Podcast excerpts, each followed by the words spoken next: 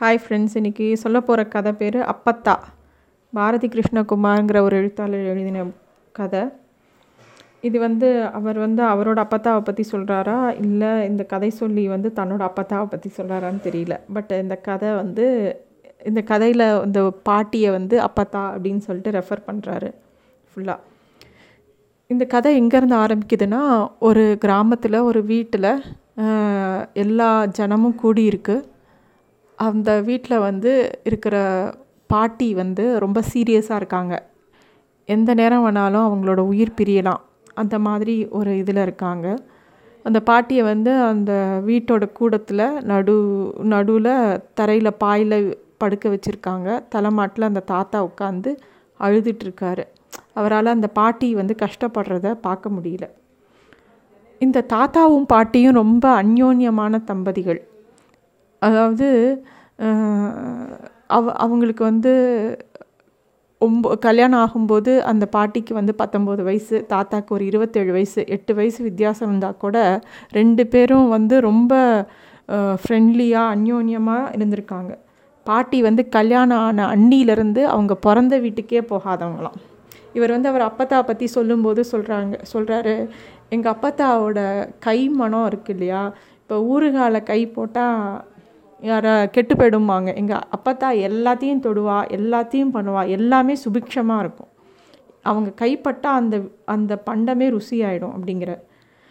அதுவும் அந்த காலத்து இவ இவருக்கு அப்பத்தானா ரொம்ப வயசான வயசானவங்க. அப்போ அந்த காலத்தில் அவங்க கல்யாணம் ஆன புதுசில் இருந்து எப்பயுமே அந்த காலத்தில் ஹஸ்பண்ட் சாப்பிட்டுட்டு ஒய்ஃப் சாப்பிடுவான் சாப்பிட்றதுங்கிற வழக்கம் இருந்த காலத்துலேயே இந்த அப்பத்தா தான் ஃபஸ்ட்டு சாப்பிட்டுட்டு அப்புறம் தான் அவன் ஹஸ்பண்டுக்கு போடுவாங்களாம். எல்லோரும் அதை வந்து கேலி பண்ணால் கூட அவங்க அதை கண்டுக்க மாட்டாங்களாம். ஏன்னா எல்லாத்துலேயும் உப்பு காரம் சரியாக இருக்கா? ஏதாவது வந்து தனக்கு ஏதாவது பண்ணுதா? இவருக்கு ஒத்துக்குமான்னு டெஸ்ட் பண்ணி தான் அவருக்கு சாப்பாடே போடுவாங்களாம். அந்த அளவுக்கு அந்த தாத்தா மேலே ரொம்ப பிரியமாக இருக்கக்கூடிய ஒரு பாட்டி அவங்க. தாத்தாவும் பாட்டி மேலே ரொம்ப பிரியம். பாட்டி சொல்கிறது தான் சட்டம். பாட்டி என்ன சொன்னாலும் அதுபடி தான் அவர் நடப்பார். அவரோட அவங்க வார்த்தைக்கு மீறி ஒன்றுமே பண்ண மாட்டா மாட்டார் அந்த தாத்தா. இவங்களுக்கு அஞ்சு குழந்தைங்க. அஞ்சு குழந்தைங்களும் நல்லா மூ மூணு பையன் ரெண்டு பொண்ணு எல்லாருமே நல்லா படித்து வேலைக்கு போய் செட்டில் ஆகி அந்த அதாவது ஒரு நிறைவான வாழ்க்கை வாழ்ந்த ஒரு லேடி அவங்க. ஸோ அவங்க வந்து இப்போ சாக கிடக்குறாங்க. அது கிராமத்துலலாம் பார்த்தேன்னா ஒருத்தர் ஒருத்தருக்கு உடம்பு சரியில்லை ஒருத்தருக்கு உடம்பு இந்த மாதிரி இருக்காங்கன்னா அந்த ஊரே கூடி அவங்க வீட்டு வாசலில் இருக்குது தாத்தா என்ன ஃபீல் பண்ணுறாருனா அவள் செத்து போகிறது இருக்கு தெரிஞ்ச விஷயந்தான் ஆனால் கஷ்டப்படாமல் போகணும் அப்படிங்கிறது தான் அந்த வீட்டில் இருக்கிற எல்லாரோட பிரார்த்தனையாகவும் இருக்குது ரொம்ப கஷ்டப்படுறாங்க. மூச்சு இறைச்சிட்டே இருக்குது ஆனால் உயிர் போக மாட்டேங்குது. ஜோசியக்காரனை பார்க்குறாங்க ஜோசியக்காரன் சொல்கிறான் இந்த மாதிரி அமாவாசை தாண்டாதுக்கிறான். அமாவாசை தாண்டுது அப்படியுமே பாட்டியோட உயிர் இழுத்துன்ட்ருக்கு. சில பேர் வந்து மண்ணை கரைச்சி வாயில் விடுங்க உயிர் போயிடுங்கிறாங்க. அப்படியும் போகலை. சில பேர் வந்து பால் விடுங்கங்கிறாங்க. சில பேர் கங்கா ஜலத்தை விடுங்கிறாங்க. என்னெல்லாமோ பண்ணி பார்க்குறாங்க. உயிர் பிரியவே இல்லை. தாத்தா வந்து ஒவ்வொரு விஷயமாக யோசித்து யோசித்து பார்க்குறாரு.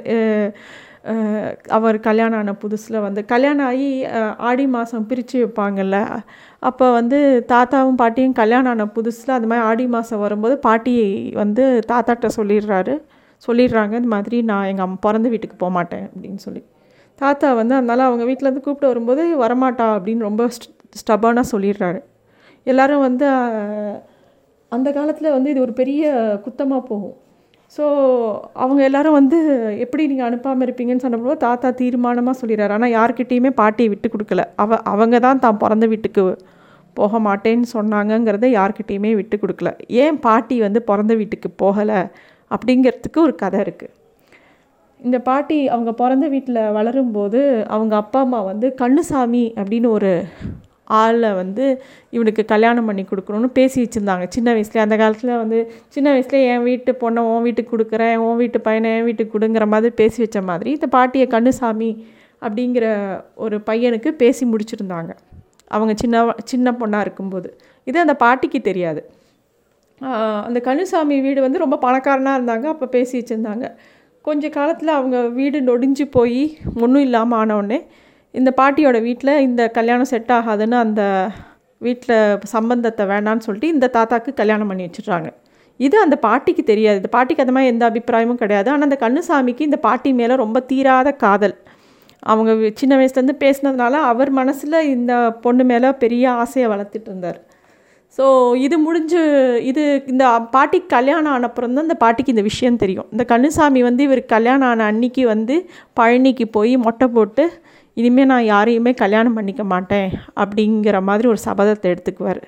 இதை அந்த பாட்டி தே தெரிஞ்ச உடனே பாட்டிக்கு அப்படியே ரொம்ப நில குலைஞ்சி போயிடுவாங்க. தான் வந்து ஒரு பையனோட வாழ்க்கையை அழிக்கிறதுக்கு தான் ஒரு காரணம் ஆயிட்டோமோ அப்படின்னு சொல்லிட்டு ரொம்ப வருத்தப்பட்டு தன்னோட அப்பா அம்மா மேலே ஒரு கோவம் வந்துடும் அவங்களுக்கு. இப்படி ஒரு ஃபேமிலி ஏமாற்றிட்டாங்களே அப்படின்னு சொல்லிட்டு ஒரு பையனோட வாழ்க்கையை கெடுத்துட்டாங்களேன்னு. அதனால தான் பாட்டி வந்து அவங்களோட பிறந்த வீட்டுக்கு போகமாட்டேன் ஆடி மாதத்துக்குன்னு அவங்க ஹஸ்பண்ட் கிட்ட சொல்லியிருப்பாங்க. ஸோ இந்த தாத்தாவும் பாட்டியும் ரொம்ப அந்யோன்யம். எப்படின்னாக்கா சின்ன குழந்த மாதிரி வெத்தலை போட்டுக்கிட்டா கூட நாக்கு செவந்திருக்கான்னு பாட்டி வந்து வயசான காலத்தில் கூட தாத்தாட்ட காட்டுவாங்களாம். ஸோ இதெல்லாம் சொல்லி எல்லாரும் ஒவ்வொரு இன்சிடெண்ட்டாக சொல்லி சிரிச்சுக்கிறாங்க. எவ்வளோ ஒத்துமையாக இருந்தாங்க பாவம். இப்படி கஷ்டப்படுதே இந்த அம்மா அப்படின்னு. தாத்தாக்கு ஒரே ஒரு விஷயந்தான் கஷ்டப்படாமல் போகணும் இவ. ஐயோ ஏன் இவ்வளோ கஷ்டப்படுறான்னு தாத்தா அவ அவளோட கஷ்டத்தை பார்த்து பார்த்து துக்கப்படுறார். ஸோ இந்த மாதிரி ஆகிட்டு இருக்கும்போது திடீர்னு விடிக்காலம்புற தாத்தாவை காணும். எல்லாரும் எல்லா இடத்துலையும் தேடுறாங்க. எல்லாருக்கும் பயம் வந்துடுது எங்கேயாவது தாத்தா இல்லாத நேரத்துக்கு பாட்டிக்கு உயிர் போயிடுதுன்னா தாத்தாவை எப்படி ஃபேஸ் பண்ணுறதுன்னு எல்லாருக்கும் பயம் வருது. தாத்தா ஒரு நாள் ஃபுல்லாக காணும். அப்புறம் ராத்திரி ஒரு ஒருத்தர் ஒருத்தர் வந்து கூட்டிகிட்டு வராரு இந்த மாதிரி இவர் அங்கே ஏதோ பஸ் ஸ்டாண்டில் இருந்தார் நான் தான் கூப்பிட்டு வந்தேன் அப்படின்னு சொல்லி கூட்டிகிட்டு வராரு.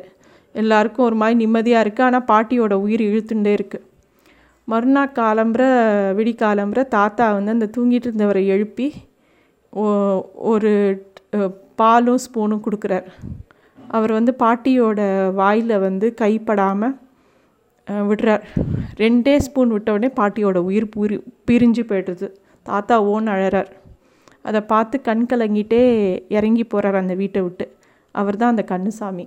தாத்தா வந்து அந்த கண்ணுசாமியை கூட்டிகிட்டு வந்து அந்த பாலை கொடுத்தோடனே தான் பாட்டியோட உயிர் பிரியுது. ஸோ இந்த கதையை அந்த மாதிரி முடிச்சிருக்காரு. இது வந்து ரொம்ப நெகிழ்ச்சியான ஒரு கதை. இது ஒவ்வொரு இன்சிடெண்ட்டாக அவங்க சொல்லும்போது அந்த காலத்து மனுஷங்களுக்கு வந்து இருக்கிற அன்பும் பற்று பற்றுதலும் ரொம்ப டீட்டெயில்டாக சொல்லியிருக்காரு. ரொம்ப ஒரு உருக்கமான கதை. எல்லாரும் படிக்க வேண்டிய கதை.